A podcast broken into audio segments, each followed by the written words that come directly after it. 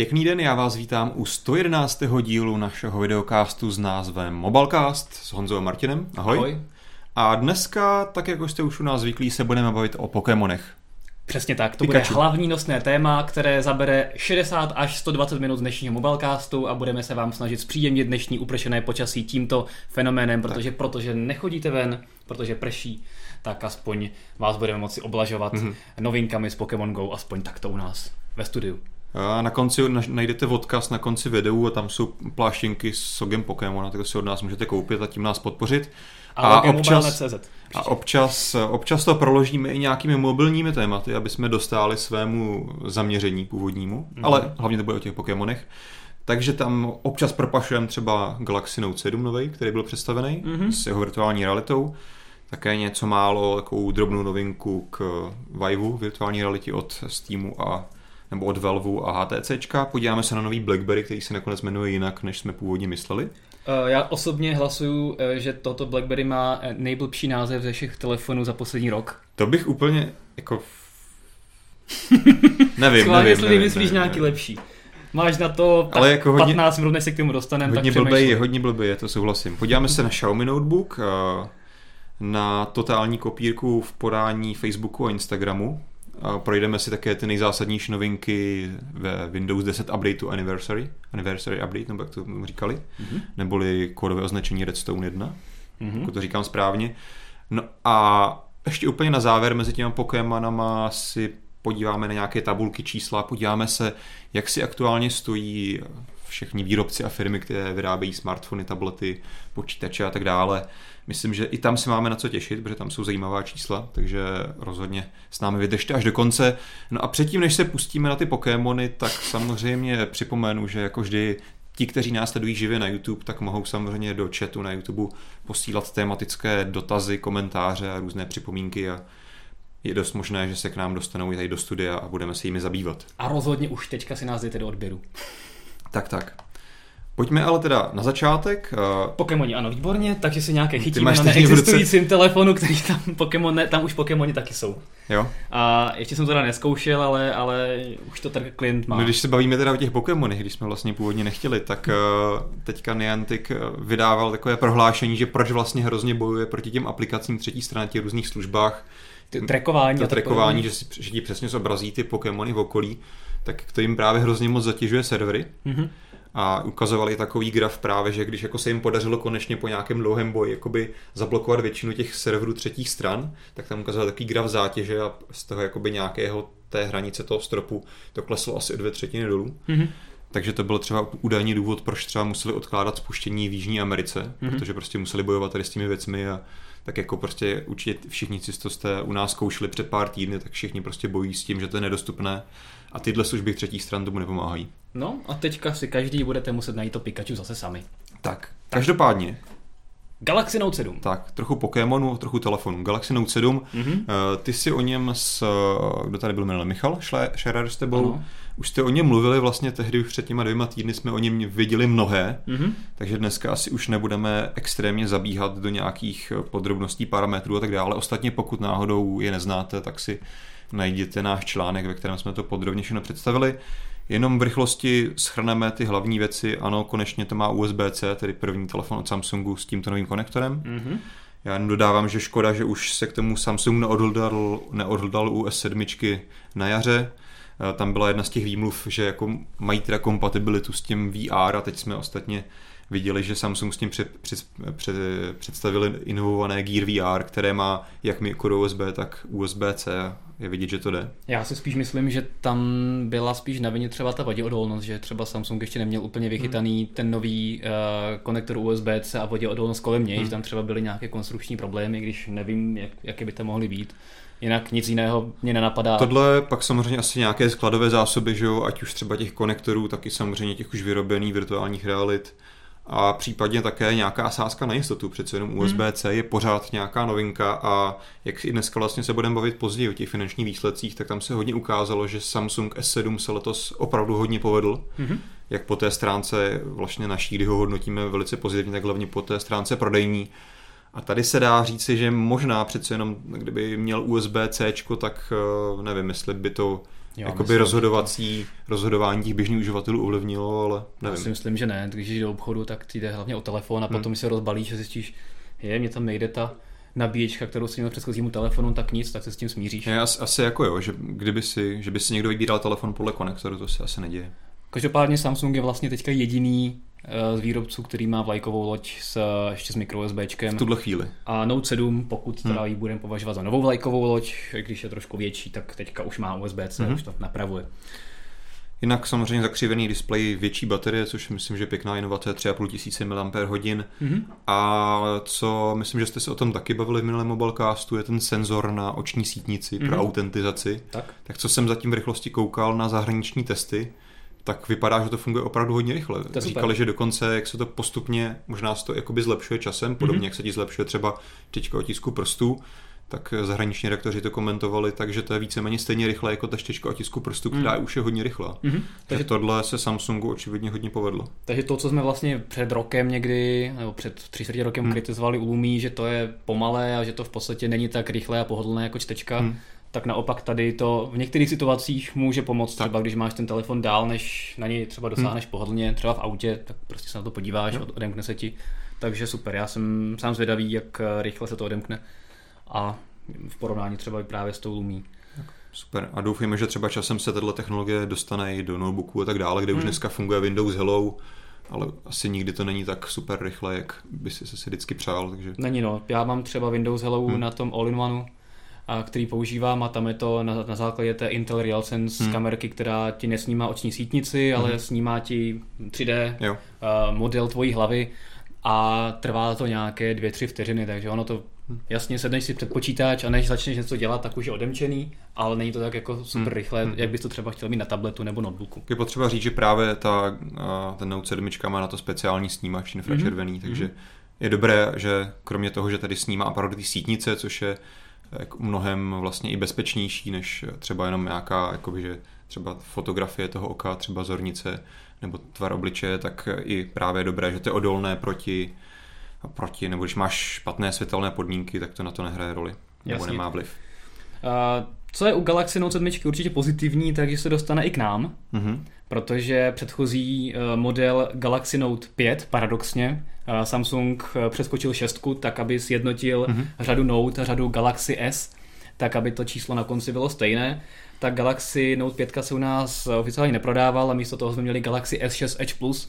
A i Samsung uznal, že neuvést Note 5 na některé evropské trhy nebo na evropský trh byla chyba, že to uživatelé nenesli úplně s velkou libostí. No hlavně, kdyby to udělal teďka, tak by to měl už hodně špatné, protože předtím uvedl, že ten Edge Plus a Note, takže prostě tak. My jsme měli nějakou tu náhradu, která třeba nebyla tak dobrá z hlediska některých uživatelů jako Note, ale aspoň jsme na podzim měli nový Samsung velký. Tak. Teďka prostě už jsme ten velký Samsung měli na jaře, tak jako kdyby neuvedli Note vůbec, tak by jako už to byl asi hodně špatný krok. Takže tak. Tady je to docela pochopitelné, že se sem Note vrací, konkrétně tedy 2. září do České republiky a známe i předprodejní cenu 23 800 korun.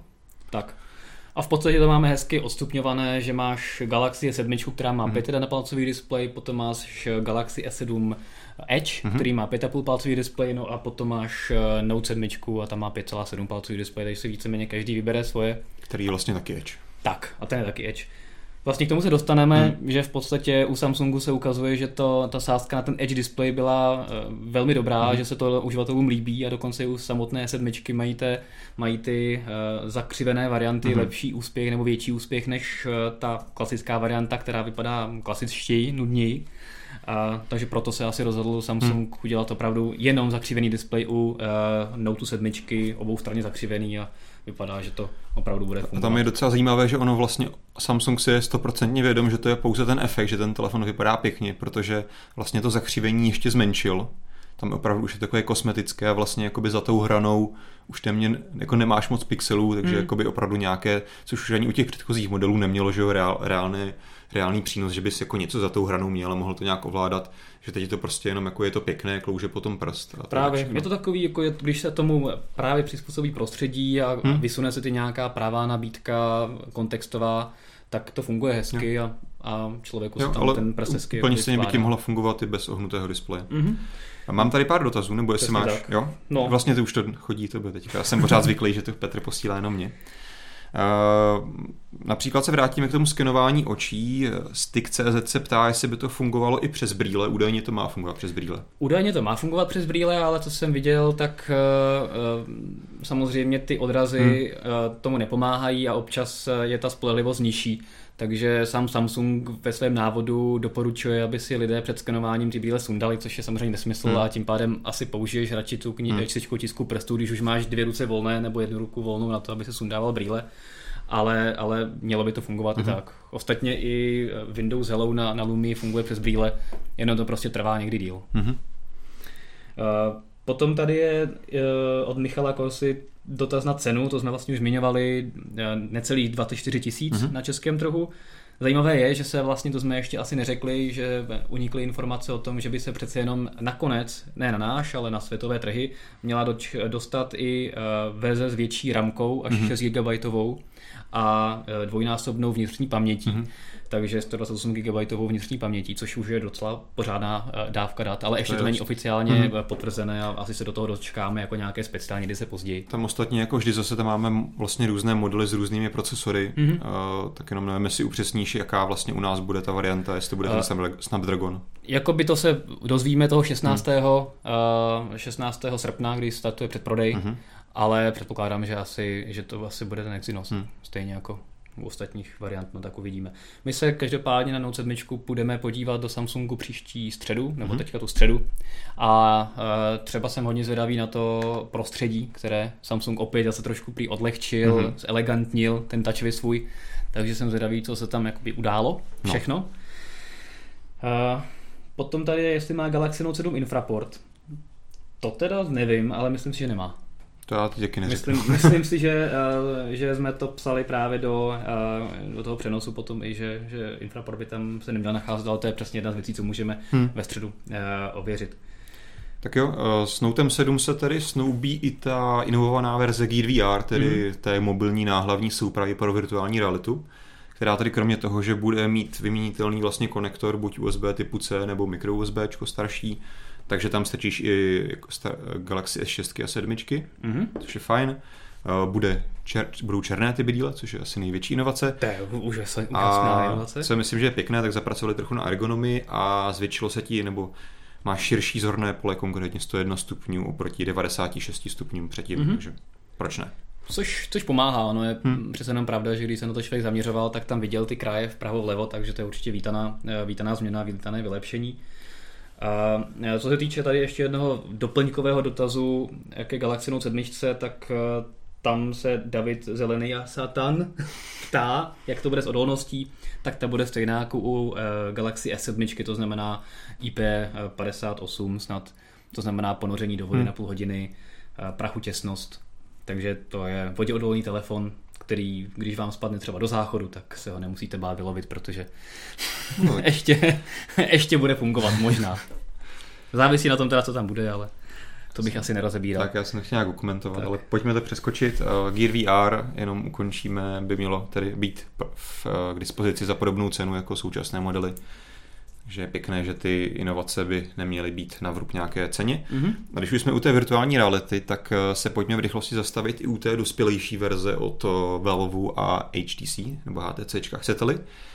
A Valve totiž teďka někdy ve čtvrtek, tuším, oznámil, že bude vlastně dávat k dispozici royalty-free licence, což normálně prostě licence zdarma hardwarovým výrobcům, kteří budou chtít vyrábět jakékoliv jako doplňky k tomu, vlastně k tomu ekosystému, který oni nazývají Steam VR, což na začátku možná může jako vznášet vlastně takové otázky, a co HTC, takže HTC už jako nebude mít tu pomyslnou exkluzivitu. Asi pravděpodobně, jo, protože tady, o čem Valve mluvil, bylo hlavně příslušenství, hlavně ty ovladače. To znamená, teďka vlastně jediné oficiální fungující ovladače byly ty věci do rukou, jaký to má nějaký oficiální název, které vyrábí samozřejmě HTC, dostaneš je k těm brýlím. HTC věci do rukou. Tak a A samozřejmě už od té chvíle se objevilo spoustu výrobců, kteří to začali nějak hackovat, asi různé, nevím, brokovnice, cokoliv, jakoby nějaké lepší doplňky pro ty hry, ale vždycky to vlastně bylo udělané, takže si na to měl přilepený ten původní ovladač, aby ti fungovalo to snímání těmi lasery. Jasně. Tak teďka vlastně už půjde udělat to, že jakýkoliv výrobce, který samozřejmě zaplatí nějaké licenční poplatky za školení a tak dále, tak si ale bude moci už potom opravdu vyrobit to konkrétní, ten konkrétní ovladač, který bude mít přímo na sobě integrované ty správné snímače, ty senzory, a už nebudeš muset operovat nebo se nějak napojovat na ty originální ovladače od HTC. To znamená, pokud si dáš počítač do baťušku, včetně baterky, tak potom už budeš moct nějakou velkou bazukou a běhat po stadionu a střílet. Jestli zvládnou teda pokrýt stadion těmi vysílači, tak... Jasně. Tak jo, takže budeš moct mít i potom jako bazuku přímo s těma senzorama. To bude super. Takže to si myslím, že na to se těším, to je docela důležitá inovace, pustit do tohohle víc výrobců, dělat z toho takový otevřenější ekosystém. Je teda pravda, že jak jsem říkal, ta licence je sice free, ale Valve to podmiňuje docela zajímavou vlastně účastí na konkrétních jakoby vlastně školeních, které stojí asi $3,500 za jednoho člověka. Takže to až tak super free není. Jasně, tak ale $3,500, pokud se toho kopí nějací větší výrobci příslušenství, tak si myslím, že to je... Určitě, ale jako je to malej jakoby problém pro takový nějaký malý nadšení firmičky někde, jako který by si chtěl něco postavit v garáži, udělat si prototypy a pak jako když byste to možná ověřili, tak potom to jako někde spustit až následně. Tak... Vysvětleno v závorce těch tisíce malých čínských firmiček, které jsou někde na vesnici. Možná to je proto taková stopka pro ně. Každopádně Valve bude posílat i takový developer kit, kde ti pošle vlastně nějaký balíček těch základních senzorů, nějaká udělátka, relátka, ze kterých si to potom můžeš postavit ten prototyp svůj. Takže proč ne? Rozhodně si myslím, máme na co těšit příští rok. No a teďka tady máme další téma a to je Alcatel DTEC 50, teda BlackBerry DTEC 50.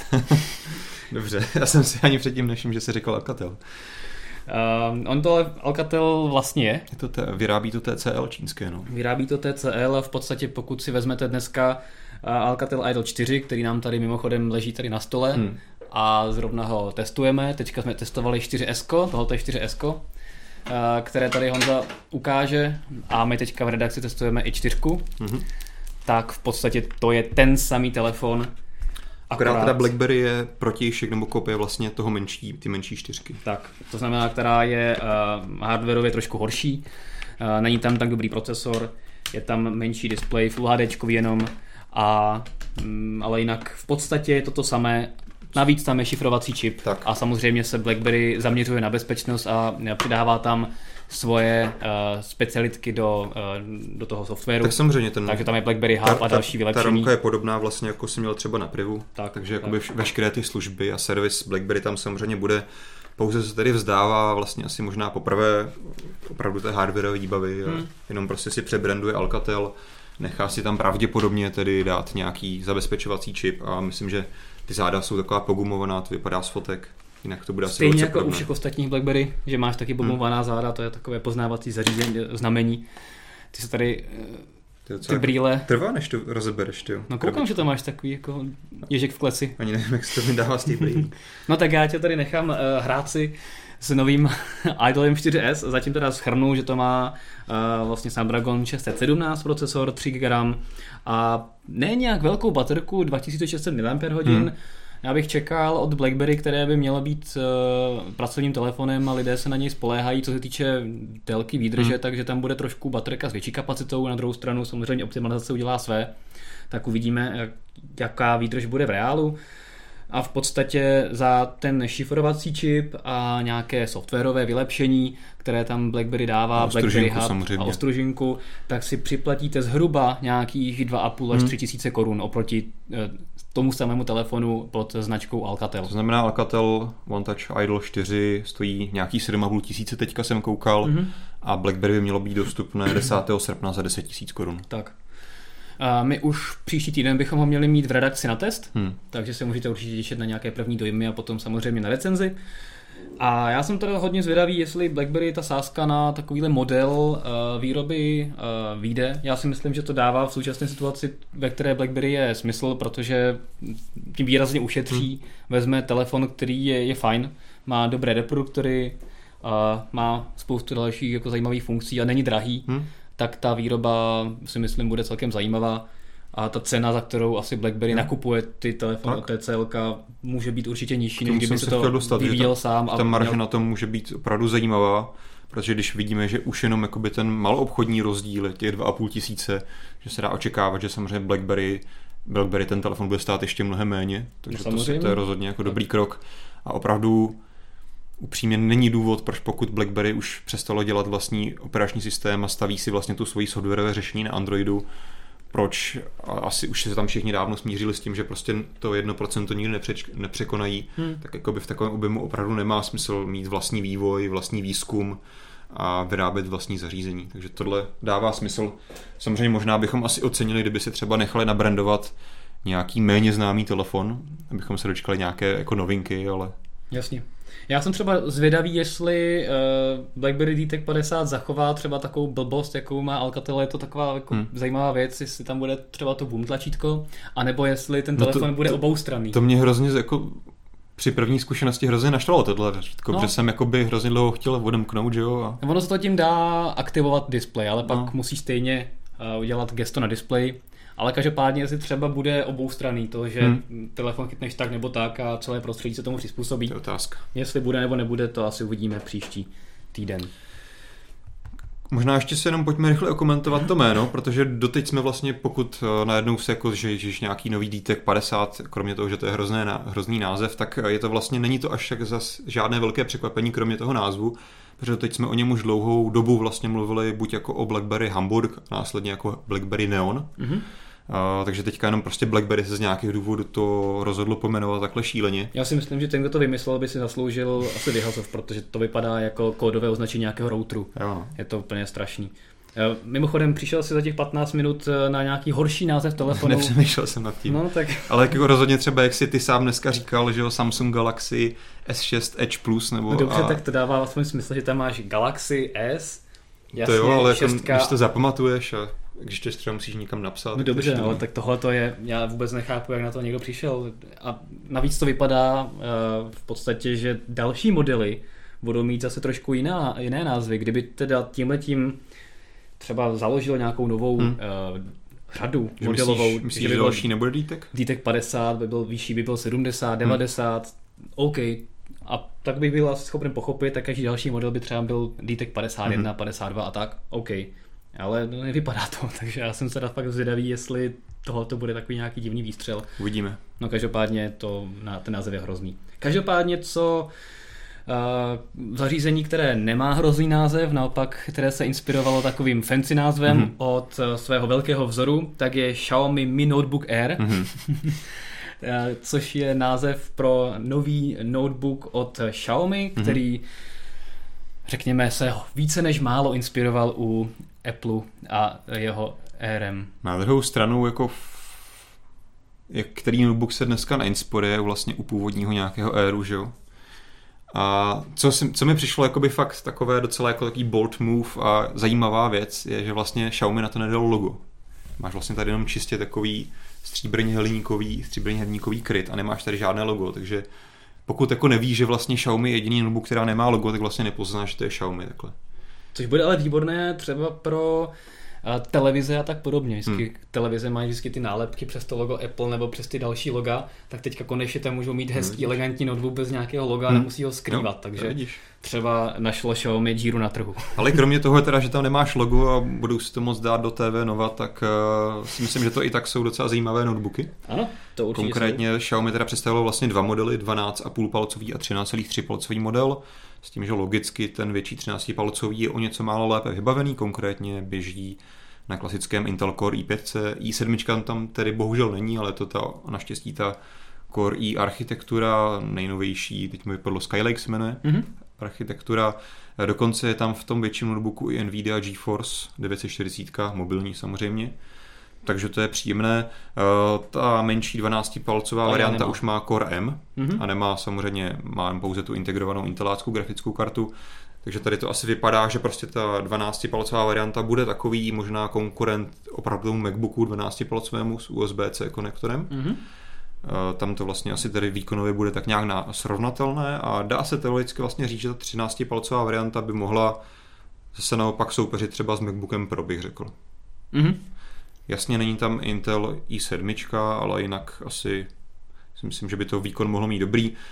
Ceny také nejsou žádné zázračné, ale samozřejmě jsou to pouze zatím přepočty čínských cen, protože samozřejmě logicky, jakož i ostatní Xiaomi, se u nás neprodávají oficiálně, ten menší by měl být v přepočtu z DPH za nějakých 15 600 a ten větší v přepočtu 22 300 korun. Jasně. S tím, že já jsem zaslechl nějaké zvěsti, že ti klasičtí dovozci Xiaomi telefonů se asi pokusí dovést i tenhle notebook. To určitě. Takže ano. Se ho asi dočkáme. To se určitě dočkáme v Česku a také jsem zaznamenal, že některé i známé velké české e-shopy typu Alza, CHC a tak ho budou ti dovážet. To znamená, si myslím, že co se týče dostupnosti v Česku, tak ten notebook bude asi bez problémů dostupný. Nebudou tam problémy s nějakými romkami a tak podobně, protože tam jsou klasické Windows 10 s češtinou a s našimi službami, takže tam nebudeš řešit, jestli jsi skoupil telefon určený pro Čínu nebo ne, a jestli tam máš LTE pásma a tak, takže tady tahle bariéra odpadá a žádnou romku neřešíš. A pokud na tebe náhodou při startu vyskočí čínština, tak si tam prostě dáš češtinu a je to bez problému. Ale každopádně, co se týče barev a designu celkového, tak opravdu to vypadá velice hezky. Já jsem hodně zvědavý třeba na výdrž na baterku toho menšího, který má Intel Core M-ko a který je zřetelně určený na testování. Tak kolik vydrží, třeba v nějakém offline režimu nebo při nějakém brouzdování. Mimochodem teďka mě napadá, vlastně jsem se ani nedíval, jestli mají dotykový displej ty notebooky. To nevím, podíváme se. Můžeme se podívat do našeho článku a můžu to za chvilku najít, jestli chceš, a zatím můžeš třeba... Já se podíváme, jestli máme nějaké dotazy. Vojta nám tady něco píše. To bude asi ještě k BlackBerry, předpokládám. Jak jsi to poznal? Že by něco, co píše Vojta, nebylo k BlackBerry? Vojta nám tady doplňuje jenom ten note, že to opravdu funguje bez brýle. Přes brýle jsme taky koukali, ten snímač očí. A to je asi tak všechno, co tady je zajímavého. Každopádně vypadá, že to dotykový displej minimálně v té základní variantě asi nemá. Takže uvidíme, jestli třeba v nějakých vyšších variantách nebo... Co jsem tak nějak zachytil, tak oni by vlastně jako měly být opravdu jenom ty dvě varianty podle velikosti a mělo by to být opravdu zjednušené oproti tomu klasickému, jak jsme zvyklí u notebooků, že máš prostě 20 variant jednoho zařízení, tak to by tady teoreticky nemělo být. Takže by třeba náš Petr Vojtěch neměl problém si vybrat notebook, který teďka řeší od... No po mně chtěl, abych mu našel ten svůj notebook a hledal jsem mu asi půl hodiny, takže... Každopádně je to zajímavý, pokud tady opravdu nemá dotykový displej, tak to třeba koresponduje s novým Zenbookem 3 od Asusu, který vlastně taky, protože to je normální notebook, tak taky už nemá dotykový displej a s dotykovým displejem dokonce nebude dostupný. Takže je vidět, že třeba výrobci už začínají přicházet na to, že ten dotykový displej má spíš smysl u všech těch konvertibilních zařízení a tak podobně a u těch notebooků to spíš dávají jako nějakou vyšší výbavu anebo vůbec. Takže... Tak ono samozřejmě je to nějaký náklad i váha navíc, takže tak. Dává smysl. I myslím si, že prostě nějaká ta adopce toho dotykového ovládání, jakože jasně, když to tam máš, tak občas si tam na ten displej šmátneš, ale myslím, že minimum uživatelů to v tomhle notebookovém rozložení používá nějak extenzivněji. Takže tady prostě si jednoduše porovnají, ano, ušetříme pár dolarů, bude to jednodušší a ty uživatelé vlastně to tak asi zase tak moc mrzet nebude na tom klasickém notebooku. Nám se tady dostal do redakce dotaz od asi anonymního čtenáře, protože se mi tady nezobrazuje jméno, jestli se nám líbí osobně vzhled Xiaomi notebooku a jestli nám nepřijde třeba klávesnice vyloženě hnusná. Já musím říct, že se mi líbí a klávesnice mi vyloženě hnusná nepřijde. Připomíná hodně třeba klávesnice, co má HPčko na svých spektrech.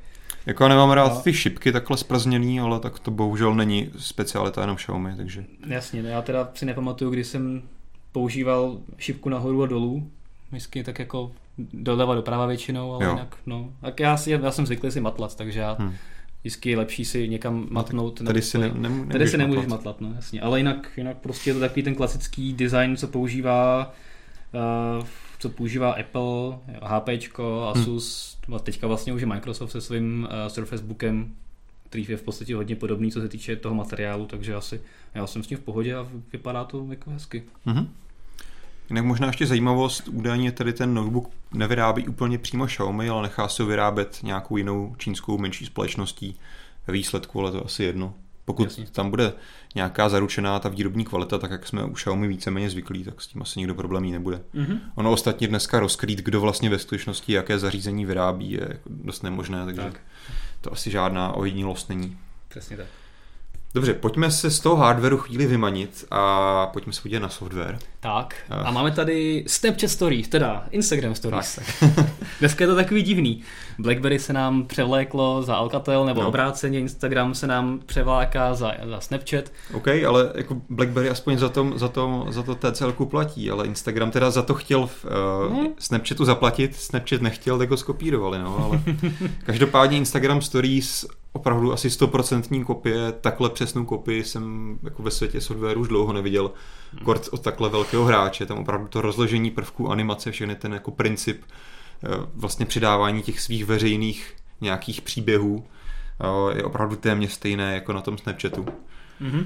Takže jako je to asi jako pochopitelný krok od Facebooku potažmo Instagramu, je to populární věc. Na druhou stranu si myslím, že by k tomu mohli přistoupit trochu inovativně a udělat to aspoň na oko jinak.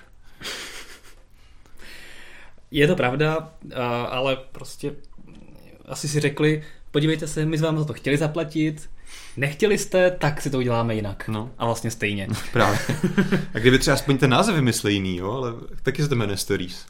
Jo, já trošku jsem si říkal, jestli se třeba Snapchat neodhodlá k nějakému právnímu kroku, nebo jakým způsobem se bude bránit. Já jsem teda teďka ještě žádná vyjádření od Snapchatu nějakým způsobem neviděl. Je pravda, že by to asi vůbec ničemu nepomohlo a PR-ově by to spíš nikdo Snapchatu nedoporučil, aby takhle zpropagoval vlastně konkurenční službu a veřejně tak v podstatě řekl, že vlastně Instagram má něco stejného jako Snapchat. Je to prostě teďka, na Instagramu máte to samý, dokonce je to tak okopírované, že na Instagramu všichni jsou zvyklí, vidíš fotku, lajkuješ, vidíš fotku, lajkuješ, komentuješ, tady to nejde. Tady prostě ty Instagram stories věci nemůžeš lajkovat, komentovat, prostě to je opravdu o tom Snapchatu, že se prostě jenom pustíš a za 24 hodin tě to zmizí z té tvojí story. A samozřejmě ještě o to víc, jak je to samostatný produkt, tak se ti ty fotky neukazujou v tvém streamu. Aha. Takže ty si tam vlastně můžeš narvat 50 fotek kočiček, které si samozřejmě taky můžeš upravovat, můžeš tam po nich kreslit. Ten editor je trošku jiný než u toho Snapchatu, chudší. No, jo. Zatím. Ale nějak se nemůžeš obávat toho, že v podstatě, když si tam dáš 50 fotek kočiček, tak si zahltíš prostě svůj stream a všichni je to uvidí. Je to dost oddělená funkce a kdo to nechce používat, tak v podstatě může Instagram používat a sledovat ty samé lidi bez toho, aby se mu tam motali nějaké Instagram stories, ale když chceš, tak si tam klikneš na tu bublinku toho člověka a tak tam vidíš potom ty kočičky. A takže vlastně se dá říct, protože doteď ten Instagram byl takový, že aspoň ty uživatelé, kteřím jako na to záleželo, chtěli si tam budovat nějaké jméno, tak byli schopní strávit třeba i minuty nebo více nebo desítky minut tím, že opravdu vymýšleli a piplali tu jednu fotku a přemýšleli, jaké hashtagy tam napíšu, než to zveřejní. Jasně. Teď přesně to story se to opak toho, že tam jenom prostě přesně sázíš ty věci vteřinu po vteřině ze svého života, tak jako na Snapchat. Takže to je vlastně takový protipol úplně toho, co teď vlastně Instagram tak trochu byl, takže tam jsem zvědavý, kam to půjde. A možná se ti klasicky zkusím zeptat, nabízí ta otázka, ty ostatně z Instagram a i Snapchat občas používáš. Co si myslíš, že zvítězí nakonec v těch stories?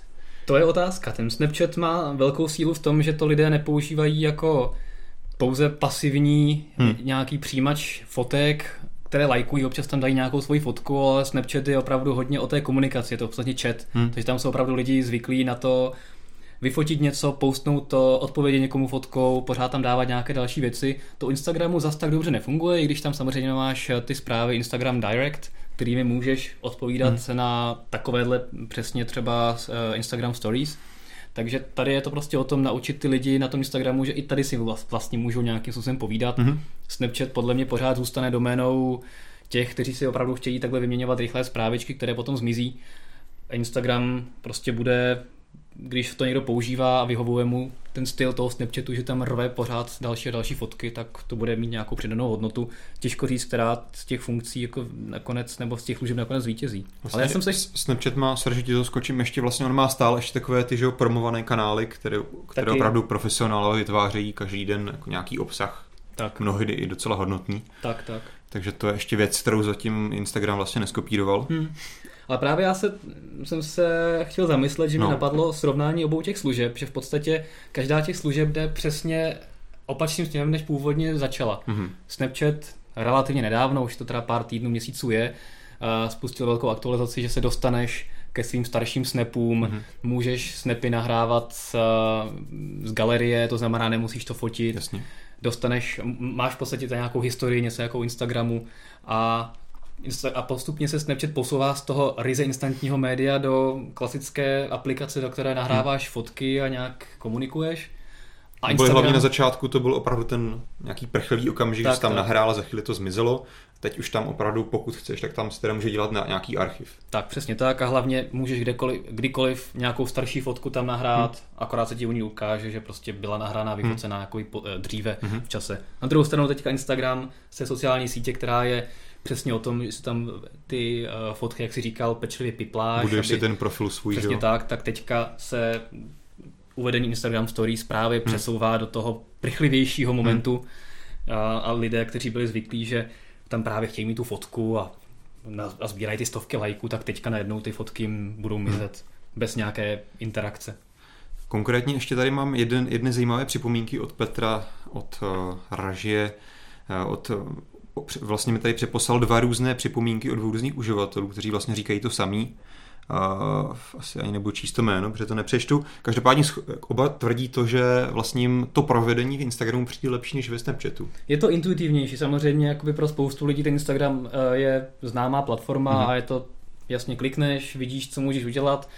Na Snapchatu, jak je to založeno na těch gestech a pokud nevíš, že třeba si můžeš nějak zmorfovat obličej nějakým dlouhým podržením, tak na to moc nemáš smysl. No, ale to základní flow, prostě pořízení fotky, aplikování filtru, přidání blbostí, publikování vlastně stejné. Jasně, ale u toho Snapchatu je to opravdu takový... zbytek toho uživatelského prostředí je samozřejmě jiný. No. Takže je možné, že to mnoha lidem přijde takové použitelnější a normálnější.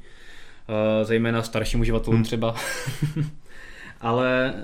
Jo, jako každá aplikace má svoje. Myslím si, že určitě spíš budou lidé používat oboje a ti, co používají Snapchat, tak tam asi zůstanou. Jo, ale asi tady je prostě nějaká část uživatelů, kteří si opravdu, nevím, zase budují jakoby pečlivě, publikují ty stories každý den pravidelně. Lidé sledují, což si myslím, že takových uživatelů hodně a mají opravdu velké množství sledovatelů.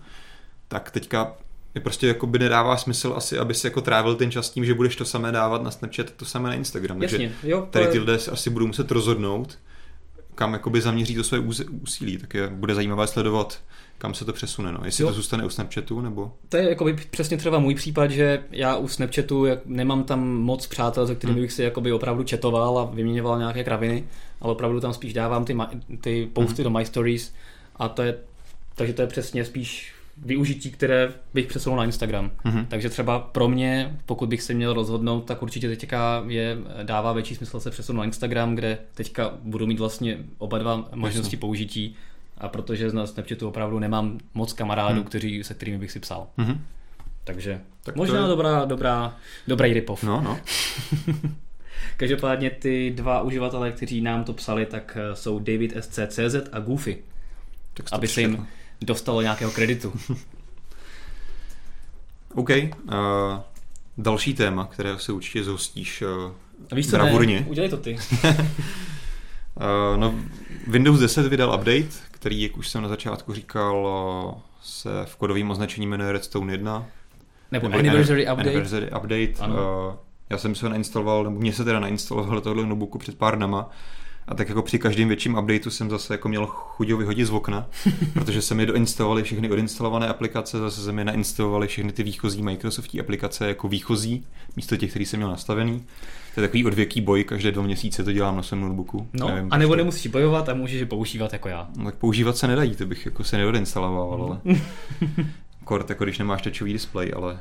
Tak to je poznatek za mě, zbytek asi nechám na tebe, protože nějaké kreslení perem a tak dále úplně neocením. Jasně. Asi si shrnul jednu z těch nejdůležitějších vlastností Anniversary updateu, to je integrace Windows Ink. To je věc, která je samozřejmě zajímavá pouze pro lidi, kteří mají dotykové pero ještě s digitizérem, přesně tak, k tabletům, případně nějakým konvertiblům A je to super, že konečně to dává smysl, protože doteďka spoustu zařízení právě to pero mělo, ale víceméně jsme byli omezení pouze na pár aplikací, používání nějakých věcí a teďka konečně je tady jednotné prostředí, které ty si tady zapneš a v podstatě můžeš krásně si něco kreslit, rychle se dostaneš k nějakým rychlým poznámkám, tam k tím žlutým papírkům, které můžeš mít poházené a rychle si tam dáváš nějaké poznámky, které ti docela dobře ten systém rozpoznává na psaný text. I česky? I česky. Potom třeba taková blbost, že v mapách si nakreslíš nějakou takhle čáru a ono ti to přesně spočítá vzdálenost a takovéhle prostě blbosti, které jako proč ne? Jasně. A hlavně jsou tam integrované aplikace, které s tím fungují, takže třeba online podepisování dokumentů. A nově je to integrováno do Windows Ink, že tam máš tu univerzální aplikaci, takže dává jako smysl a to prostředí, které si každý z těch výrobců nějakým způsobem dělal po svém, tak teďka už má to jednotné prostředí.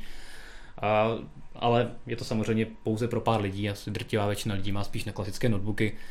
Ty asi nejvíc zaznamenají nějaké vylepšení ve startu, kde jsou nějaké nové ikonky, trošku to tam zase přeskládali, ale nějak nic velkého se asi nekoná.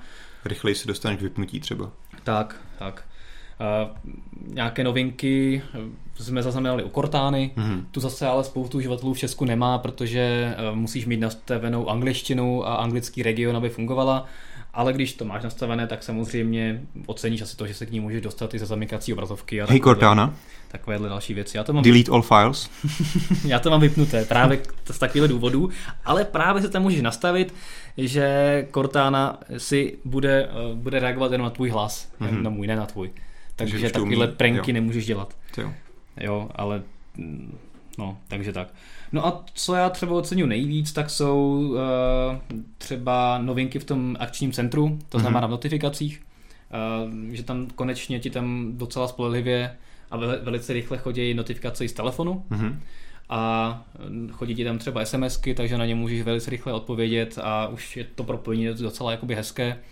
Fungují tam i další notifikace, které mají obrázky, takže to celé trošku jakoby hezčili a vypadá to prostě lépe než dřív.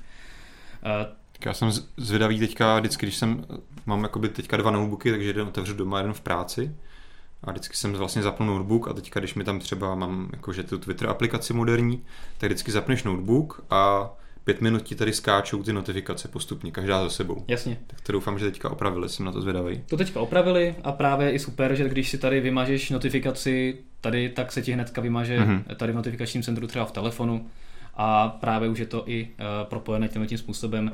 Na druhou stranu pořád to není dokonalé a vlastně to, že by se ti zobrazila notifikace na telefonu, přišla ti na počítač, tam by si otevřel, a tak funguje v podstatě pouze u univerzálních aplikací.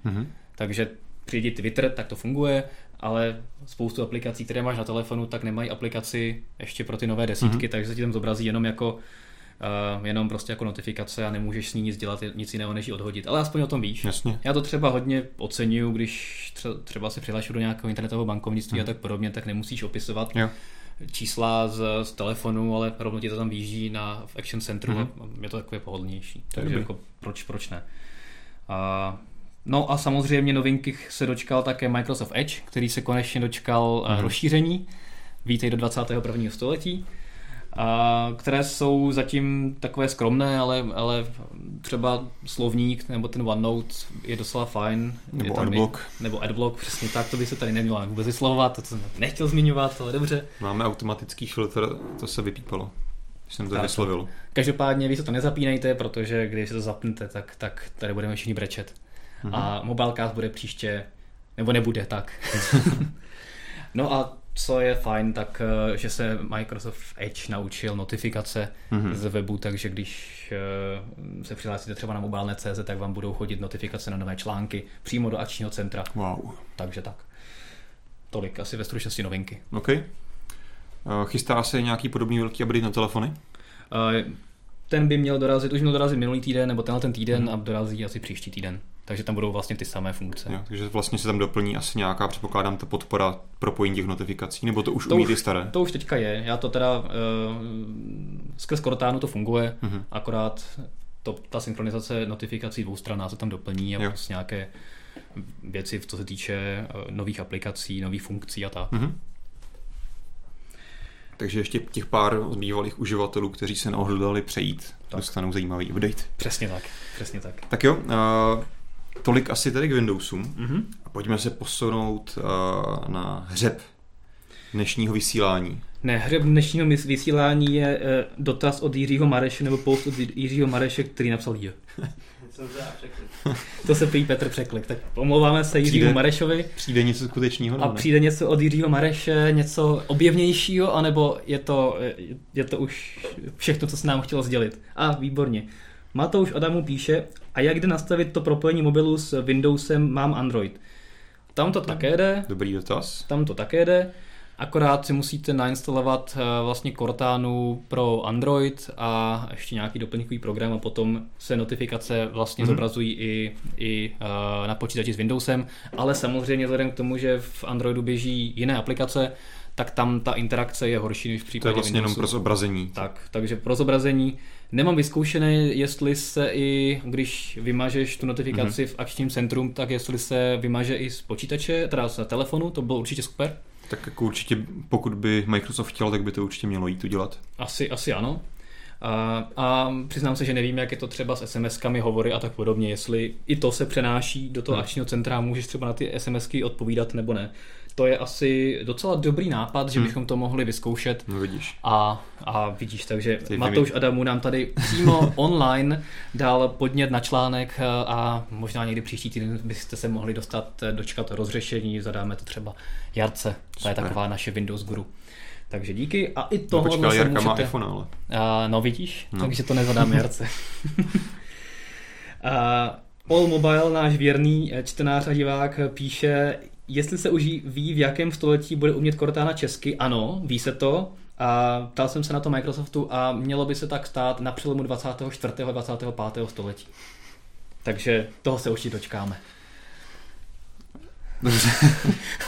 K tomu nemám takhle velká konkrétní odpověď tě asi určitě velice překvapila, ale pojďme na něco vyššího. Tak. Dost bylo Microsoftu Apple? Já jsem právě jako chtěl mít takový komentář v tom stylu, jestli teda jakoby na tomhle přelomu těch století tady něco jako Microsoft bude existovat. A upřímně tady Apple vlastně započal takový malý sestup, takže... Já jsem myslel, že řekneš nějak započal velký pád a nějaké další senzace. No jako směřuju k tomu, že vlastně teďka Apple jako je možná na začátku svého úpadku k tomu, aby na přelomu 24. 25. století tady nic jako Apple nebylo, ale to samozřejmě přeháním hodně. Každopádně máme tady výsledky za poslední kvartál. To úplně vypadá, jako kdybyste měl radost. Podívejte se na něj. A tam jsme se dočkali bohužel tady velice smutných a nepříjemných novinek. Konkrétně Apple prodal ve srovnání s předchozím kvartálem minulého roku o 6 milionů iPhoneů méně. Mm-hmm. O 1 milion iPadů méně. Mm-hmm. A co ale Apple to se snažil tak jako trošku rozčísnout tím, že údajně hlásí tedy skvělé prodeje iPhone SE, ale neřekli jaké. Mm-hmm. Takže otázka, jestli prodáš nulové prodeje iPhone SE v předchozím roce s letošním rokem, tak je to skvělé, ale očividně minimálně jakoby ty prodeje SEčka nebyly tak velké, aby pokryly nějaký úpad těch ostatních modelů, takže jednoduše prostě iPhoneů už asi se nějak nasytil ten trh a ten růst končí a naopak to mírně pozvolna klesá. Co je ale nahadu zase pozitivní milník, tak někdy právě minulý týden myslím konečně padla 1 miliarda prodaných iPhoneů, což je od roku 2007 docela pěkný úspěch. Já si ještě teďka pamatuju, když jsme šli do iStylu na Andělu v roce 2007 natáčet první iPhone a úplně jsme na to zírali, jak to prostředí je plynulé a krásné a tak podobně, když to nic neumělo. Tehdy to jako super plynulé to nebylo, ale asi jo, když to srovnávalo s tehdejším Symbionem dotykovým, tak jo. Přesně tak, jako na tu dobu to bylo úžasná věc, takže... A jak to byl hlavně hrozně obrovský telefon tehdy, že jo? Právě, jako to si říkali, to nikdy nebude potřeba, tak bylo kolik to bylo při palce nebo kolik? No. Já myslím, že se prodalo i dokonce méně Maců. Mm-hmm. Prodeje Maců se snížily zhruba o 500,000 kusů dokonce, to znamená vlastně veškeré 3 velké kategorie Apple, tak se snížily a to už druhé čtvrtletí po sobě. Na druhou stranu snížily se ty prodeje méně, než čekali analytici. Tak. Takže stoupla cena akcí. Tak. Což je paradox, to znamená, a pořád, i když teda Honzo tady predikoval, že možná Apple zahájil svůj velký pád, tak ten pád bude opravdu případně velice dlouhý, protože pořád je to nejhodnotnější společnost na světě, která má neskutečné bambiliardy na účtech, se kterými v podstatě neví, co má dělat, protože to jsou prostě obrovské peníze. Jasně. Takže i kdyby teďka přestala prodávat jakékoliv iPhony, tak ještě několik let vydrží živit svoje zaměstnance, kteří by možná přišli s Apple Car nebo něčím dalším, takže myslím si, že to ještě nějakou dobu vydrží. Na druhou stranu, historie v IT odvětví nám ukázala, že to, co se zdá být jako neotřesitelná pozice, tak za několik let může být úplně jinak. Vy třeba Nokia, přesně tak, která byla také jedničkou strašně silnou a stačilo pár špatných rozhodnutí a potom se to s tím výrobcem veze. Nokia zrovna je takový jako možná jeden z nejextrémnějších příkladů, ale třeba samozřejmě v minulosti jsme měli konkrétně v té IT sféře IBM, takové další velké, které samozřejmě dneska jsou stále velké a vlivné korporace, ale vlastně ten jejich zaměření se dost výrazně posunulo. Já jakoby trošku si dlouhodobě si zamýšlím a bavím se o tom i s lidmi Appleři a i oni vidí, že ta inovace, která tam v těch minulých letech byla, tak tam trošku schází, kdy prostě Apple pořád přicházel s nějakými jakoby opravdu novinkami. To je otázka, jestli pořád jako tady prostě bylo nějaké super období, kdy přišel iPhone a potom iPad. To byly prostě inovace, které posunuly nebo nasměrovaly někam ten trh. Ale nejenom. Vem si MacBook Air. Je pravda, že to bylo taky vlastně definující kategorie. Začátek Ultrabooku, teď potom MacBook, který prostě první s USB-Cčkem, jasně, tak už nevíme, jestli to je taková inovace. Jo, ale nebo prostě Mac vždycky tlačil ty all-in-one. Jo, takže tam těch věcí opravdu, které Apple udělal poprvé hezky, pořádně, tak je spousta. Ale teďka v poslední době toho zase tak tolik nevidíme. Třeba teďka začínají unikat další a další informace o iPhoneu 7 a vypadá to, že ten design bude stále stejný, bude tam stále vystupovat foťák, ale budou tam dva. No, na druhou stranu... A nějak jako, že ta inovace tam nějaká další jako moc jako nebude. Jo, ale... A myslím, že prostě my na to koukáme, máme takovou tu historii trochu zkreslenou. Když se prostě podíváš do historie Apple, tak tam má opravdu velké množství opravdu nespochybnitelných velkých úspěchů. No právě. Když se podíváš ještě zpátky, to jsou třeba nějaké iPody a tak dále. Tak. Ale na druhou stranu, my vlastně jsme dneska tak rozmlsaní, že bychom chtěli nějaké výrazné inovace každý rok nebo každý druhý rok.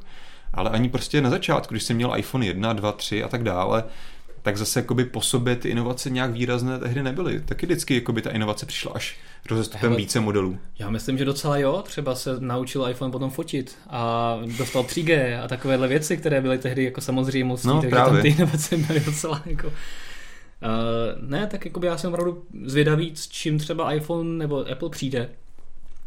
Jestli dočkáme toho bajného Apple Car, což bude nějaká úplně nová kategorie. Já právě myslím, jako, že za co Apple máme, jsou jakoby právě ty momenty, kdy oni dokážou ten trh někam posunout a definovat, tohle bude teďka příští trend, a to prostě to, že do telefonu dáš 3G nebo foťák, jako není úplně ono, že jo? Tak.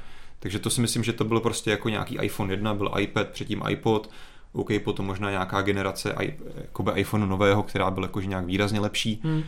Ale prostě nemůžeš čekat, že každé 2-3 roky přijde něco tak zásadního. Jo? Nebo jak já jsem se chtěl původně, když jsem ti začal v tomhle oponovat, dostat k tomu, že samozřejmě spoustu lidem přijde na jazyk takový ten klasická jako věc, že co umřel Steve Jobs, tak to jde dolů. No to si myslím, že... To je taková otřepaná fráze, to bych si jako u společnosti, která má ve vývoji desítky a stovky lidí, v tom nejužším a pracuji na tom tisíce lidí. K tomu jsem se snažil celou dobu směřovat, že to opravdu jako nedává smysl a ještě si myslím, že prostě Apple má nějaký rok, dva na to, aby přišel třeba zase s něčím opravdu přelomovým a pořád vlastně dodrží nějakou tu svoji periodu a vlastně pozici toho neotřesitelného inovátora. Jasně. Jenom prostě z našeho pohledu dneska toho rychlého světa bychom chtěli jako novinky pomalu jako každý měsíc a to prostě nejde, že jo?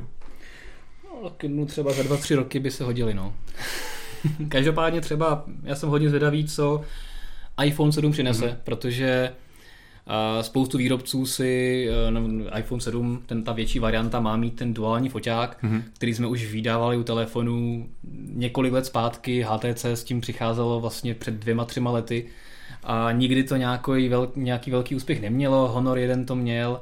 Vždycky to občas někdo s tím přijde a pak to tak nějak jako usne. Jasně, to zajímavé, že si můžeš hrát s tou hloukou tak ostrostí. Jako nějaká renesance těch dvou foťáků teďka asi letos. Přišlo s tím LG, právě ten Honor, nebo Nebo Huawei má teďka úplně devítky. A jakoby já jsem jako zvědavý, jestli opravdu, jak jsi říkal, že Apple dokáže nějakým způsobem ten trend, který třeba ostatní zachytili dříve, tak ho dokáže pořádně uchopit, nasměrovat a má zvládnout tu propojení té softwarové a hardwarové části a ukáže, jasně, tak na tohle to je super a teďka si můžete hrát se s hloubkou ostrostí a 3D fotografiemi, tak jako proč ne? To si zrovna nemyslím, že bude ono, ale... No, tak třeba nám ukáže Apple nějakou tu inovaci. Tak. Dostaš ale už o Apple. Já bych to možná jenom zakončil právě nějakými těmi výhlídkami do budoucnosti, tak zrovna dneska Strategy Analytics vydalo zprávu, kde přišlo s tím, že například třeba v Indii, což je 3. největší trh smartfonů na světě, nebo obecně teda mobilních telefonů, tak tam třeba i právě Apple také vlastně poklesl počet prodaných telefonů, což třeba jakoby jasně v Číně se Apple poslední léta tak nějak trošku začalo dařit a právě Indie, což je vlastně, jak jsem říkal, 3. největší trh, takže má docela výrazný, tam se Apple pořád nedaří prosadit vůbec a Android tam má 97%, což je jasné, protože v Indii se naprostá většina telefonů prodává v rozmezí cenových od $80 do $150, což prostě tam iPhone nemá šanci. Ale je tady prostě vidět, že jsou prostě trhy, které jsou a indickému trhu se vlastně proklamuje a každý rok má opravdu obrovský nárůst, jakože tam ta kupní síla se zvětšuje, hlavně počet těch prodaných zařízení obrovsky roste. A to je třeba jedna z věcí, nad kterou prostě Apple nemá odpověď. Tak, v podstatě a je to čím dál tím horší, protože lidé, když si zvyknou používat nějakou platformu, hlavně ekosystém, tak potom a jsou zaháčkováni tam několik let, tak už se jim potom nechce měnit na jednou něco úplně jiného. Takže samozřejmě čím později přijde s nějakým cenově příznivějším modelem, pokud tam směřuje, pokud vůbec někdy bude chtít. Já si myslím, že tak, tam asi Apple nikde nepůjde, on se k tomu i vyjadřoval, jakože ho prostě tady ten levný segment úplně nezajímá. Co asi v Indii by teoreticky mohlo fungovat, je třeba nějaký jako second-handový market, nebo trh. Ale to je tak všechno. No. Na druhou stranu, z toho ale, jako zase Apple nějaký super přímý užitek nemá. Na druhou stranu ale bude muset tu strategii nějakým způsobem reflektovat. Pokud ten pokles bude i nadále, tak to ukáže, že ten trh těch velice drahých telefonů je nějakým způsobem vyčerpaný a ten svůj tržní podíl bude ztrácet, což samozřejmě neznamená zas tak moc, protože na spoustě trhů má Apple jakoby celkem malý podíl, ale samozřejmě to bude mít velký dopad na ekosystém a vývojáře, kteří když v některých zemích prostě bude mít Apple jakoby tak malý podíl, že se nevyplatí tam ty aplikaci vyvíjet, nějaké třeba lokální, tak samozřejmě se dostane Apple do špatné situace. Takže já si myslím, že pokud ta křivka bude pokračovat dále, tak si myslím, že bude muset udělat něco ještě víc než iPhone SE. Už iPhone SE dost jako vybočil z toho, co dělal Apple dřív a máme tady malý, hezky vybavený telefon, který je výrazně levnější než iPhony, na které jsme byli předtím zvyklí. Takže třeba to bude pokračovat dál. I tak 4x dražší než horní hranice ceny smartphonu v Indii, ale... Tak. Dobře, dost Apple. Samozřejmě, jak jsme říkali už předtím dávno, tak Apple má daleko k tomu v nejbližších letech jako nějak zbankrotovat nebo něco podobného, ale nějaký trend nepříznivý tady vidíme, takže teďka jenom doufáme, že se to Apple podaří včas zachytit a obrátit v něco lepšího. Já si teda myslím, že třeba to obrovské sídlo Apple, které si staví, takže to je nějaká skrytá vesmírná loď. Když se tady Apple přestane dařit, tak prostě celá odletí a bude třeba prodávat iPhony na Mars. Nebo to právě nevím, komu je tam bude prodávat. No, to se vytvoří trh. Nebo ten trh přijde za ním. Tak. Dobře, Samsung, tam je to zase, tady máme pozitivnější pohádku, Samsungu se daří, vlastně jsme to na začátku už naznačovali, jeden z velkých klíčových úspěchů je právě řada Galaxy S7, která se povedla letos i prodejně. Co je zajímavé, tak údajně Edge varianta, i když je ačkoliv je dražší, tak je údajně o ní větší zájem než o tu klasickou S7. Jasně. Takže asi tady je vidět, že opravdu lidi si za tu elegantnost připlatí pár tisíc navíc. A nevadí jim větší displej? Tak. A je opravdu vidět, že už vlastně druhý rok po sobě na ten telefon reagují lidé dobře. I na S6 reagovali lidé dobře, konečně kovový Samsung, který dobře vypadá a S7 v tom trendu pokračuje a přidává ty funkce, na které byli lidi zvyklí z S5 a dřívějších, takže jakoby super. Jakoby vypadá, že Samsung to se podařilo ten nepříznivý trend, který tam byl před nějakými 2 lety zvrátit a teďka vypadá, že roste velice dobře. S tím samozřejmě souvisí, že se jim podařilo i urovnat právě ten střední a nižší segment, kde mají teďka ty Ačkové a Jčkové modely, kterým se taky údajně docela dobře daří. Ostatně provozní zisk celého Samsungu tedy stoupl o 18%, ale údajně téměř až poloviční podíl na to měla právě mobilní divize, což je slušný výkon. Takže Samsungu se daří a podobně i jeho trochu vzdálenému sousedovi Huawei z Číny. Tam dokonce tržby rostly až o 40%, takže Huawei opravdu nezahálí. Prodal za pololetí, teda u všech ostatních společností teďka vždycky mluvili vlastně o kvartálech, to znamená čtvrt roku Huawei z nějakého důvodu vydával statistiky za pololetí. Vypadá to líp, takže prodal 60 milionů smartfonů, ale samozřejmě za pololetí, ne za 3 měsíce jako ostatní. Mezitím se nám Huawei už stal trojkou na světovém trhu. Daří se mu high-endu, což je pro ně důležité, tam už dlouho směřuje. Takže pozitivní trend u Huawei. Podobně pozitivní, ale opravdu v mnohem menším měřítku se dá říci, že je to i u LG, které také vykázalo zisk, který dokonce rostl docela výrazně, LG ale ta mobilní divize zajímá stále ve ztrátě. A pokud se podíváme na stav kolem G5, která se spíš prodává, nebo spíš neprodává, než prodává. Slevňuje se a stejně to nepomáhá. I ty hodnocení toho telefonu prostě nejsou příliš dobrá, stejně jako u nás, prostě oproti už zmiňované S7 a dalším, ten telefon prostě není tak dobrý. A takže prostě LG má i problém v těch nižších segmentech, má nepřehledné portfolio, těch telefonů nemá mnoho, jak nabídnout. A vypadá, že to LG řeší teďka. Pronikly zprávy, že by se měla evropská nebo centrála pro střední východní Evropu přesunout z Česka i nám, že by se to mělo nějak konsolidovat, možná se k nám bude dostávat méně modelů, uvidíme, jestli se vůbec třeba LG nestáhne z některých trhů. Takže si šetří na těch špatných místech zase. Takže ne, protože já jsem se právě bavil nějakou situaci 3 roky zpátky, kdy jsme tady měli opravdu skvělá, myslím, že i úspěšné modely jako LG G2, G3. K tomu jsme měli opravdu hodně zajímavou vlastně tu nižší a střední třídu. Tehdy už nevím, jak si ty telefony jmenovaly, ale taky byly docela zajímavé. A pak se vlastně LG vydalo tím směrem, že začalo kanibalizovat tu svoji G-čkou řadu a prodávalo nějaké ty G něco, které vlastně jenom používali ten design, ale byly to jakoby nezajímavé telefony. A dostalo se s tím tam, kam se dneska dostalo. No. A vlastně za tím úspěchem finančním stojí jako home appliances, jakože pračky, myčky a tak dále. A mobilní telefony jsou bohužel ve ztrátě. LG se to samozřejmě snaží trošku rozveselit tím, že představí a hodně si slibuje od nového modulu V20. Což je zase takové hodně nepřehledné. Pokud tady máme G-čkovou řadu, která je vlajková, tak V10, V20 to jsou teda jakoby co? Otázka, dobrá. Každopádně V10 nebylo nezajímavý telefon, ale jak říkáš, jako to portfolio nebylo úplně přehledné. A co je na něm zajímavé na té V20, tak údajně to má být první telefon s Androidem Nougat 7, teda nevím, jak to stihne před Nexusem, ale třeba nějak jo. A měl by být představený 6. září. Tak oznámit tu novinku můžou a potom se začne prodávat. Možná že to stihnou oznámit než Nexusy. Tak jo, to je pravda. Dobře, tolik LG. Podobně smutné je to asi u Sony a HTC, které tady máme na konci. Sony klesl zisk, které jako tomu celému Sony. Tam se tady údajně přičítá hlavně tomu, že bylo v minulém roce zemětřesení v jedné továrně, které postihlo továrnu na výrobu fotočipů, takže tam asi museli dělat hodně velké odpisy. Každopádně mobilní divizi, které nás zajímá hlavně, tam o 1/3 klesly tržby.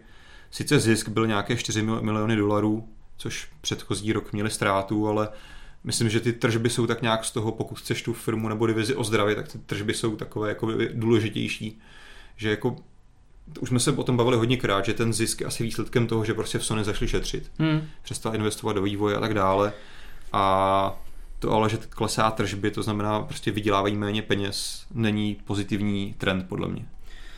Já jsem dost zvědavý na to, co se uděje u Sony na IFE v Berlíně, kde samozřejmě budeme. Tiskovku už ohlásilo Sony na 1.9., na 1. září, na 13.00, tak uvidíme, jestli se dočkáme třeba nových vlajkových Xperia Z, anebo opravdu se potvrdí to, co Sony tak nějak zdráhlo naplno říci, ale co jsme tak nějak pochopili, že v podstatě řada Z bude spíš nahrazená tou X-kovou řadou Performance a to, co teďka máme na trhu, jsou ty vlajkové lodě a už asi ničeho dalšího se nedočkáme, takže jsem zvědavý, co vlastně Sony bude ukazovat. A HTC tam je vlastně ten stav takový trochu opačný, ale stále to není nějaké extra slavné, tam naopak tedy ty příjmy nebo tržby klesají, teda, pardon, stoupají oproti předchozímu roku, ale stále tedy HTC to nestačilo k tomu, aby se dostali ze ztráty, takže pořád jsou ve ztrátě. Což ale asi by se dalo tak nějak pochopit vzhledem k tomu, že teďka vlastně prodávají Vive, do kterého asi museli směřovat jako velké náklady, jednak na vývoj, teďka na marketing a tak dále. Takže tady aspoň je ten pozitivní trend, že alespoň vydělávají více peněz. HTC 10 taky není špatný telefon, takže tady je aspoň nějaká naděje, že se HTC možná to podařilo obrátit a třeba teďka zase postupně po malých krůčcích budou směřovat někam k úspěchu. Bylo by to super, protože výrobce jako HTC by byla škoda. Už HTC sahá i tak takovým krokům, že si prodává doslova půdu pod nohama a v podstatě si prodalo pozemky pod svým sídlem a pod svými nemovitostmi, takže což jim vydělalo mimochodem nějakých asi 30 milionů dolarů. Což... Ani to nestačilo na to, aby se dostali do zisku. Tak, takže už bohužel je vidět, že už ty rezervy dochází, opravdu už jde do tuhého. Snad jim třeba aspoň teďka nějak pomůže, když to asi nějak slavné nebude řada Nexus, kterou by měli vyrábět, že nějak si trošku aspoň zvýší objemy v továrnách, ale Nexus přece jenom není nějak extra velkobrátkové zboží, takže to je moc nevytrhne. Právě, no. Tak třeba se dočkáme časem toho, co teďka udělalo BlackBerry, že se HTC zbaví vlastního vývoje a HTC zrovna velká škoda. A bude si brandovat Alcatel. To by bylo smutný závěr. Tak. No ale závěr dnešního Mobilecastu rozhodně by tak smutný být neměl, protože už teď si můžete těšit na další Mobilecast za 2 týdny. Ano. A ještě předtím, než nás opustíte, tak jako vždycky připomeneme, že máte velkou povinnost neodpustitelnou následovat na všech sociálních sítích, především nás odebírat na Facebooku, odebírat na YouTube jsem chtěl říct, lajkovat na Facebooku, samozřejmě i na Instagramu, nevím teda, jestli úplně budeme dělat nějaké stories, mobilnetí, ale... To bychom mohli z redakce, viď? Jakože přišel jsem do práce. Můžeme třeba dělat tak, že nařídíme, že každý den bude mít jiný redaktor službu. Aha. A bude jako dokumentovat svůj den. To bylo zajímavý, protože spousta redaktorů u nás pracuje z domova, tak by to bylo jako zajímavý. Jdu venčit psa, napíšu článek. Jo, sedím u počítače. Stále sedím u počítače. Třeba takový Michal Pavlíček, který má službu od 9 do 5, by to mělo velice zajímavé. Tak. Takže pište, co by vás zajímalo třeba z Instagramu, a samozřejmě máme spoustu dalších sociálních sítí, které ani nebudeme jmenovat, případně některé z nich jako Twitter vidíte tady dole na obrazovce. A už dál nebudeme kecat. Mezi těmi sítěmi, co si nechtěl jmenovat, tak byla Google+. Tak, přesně, tak. To už ani nestojí za zmínku a máváme. Čau. Mějte se hezky. Ahoj.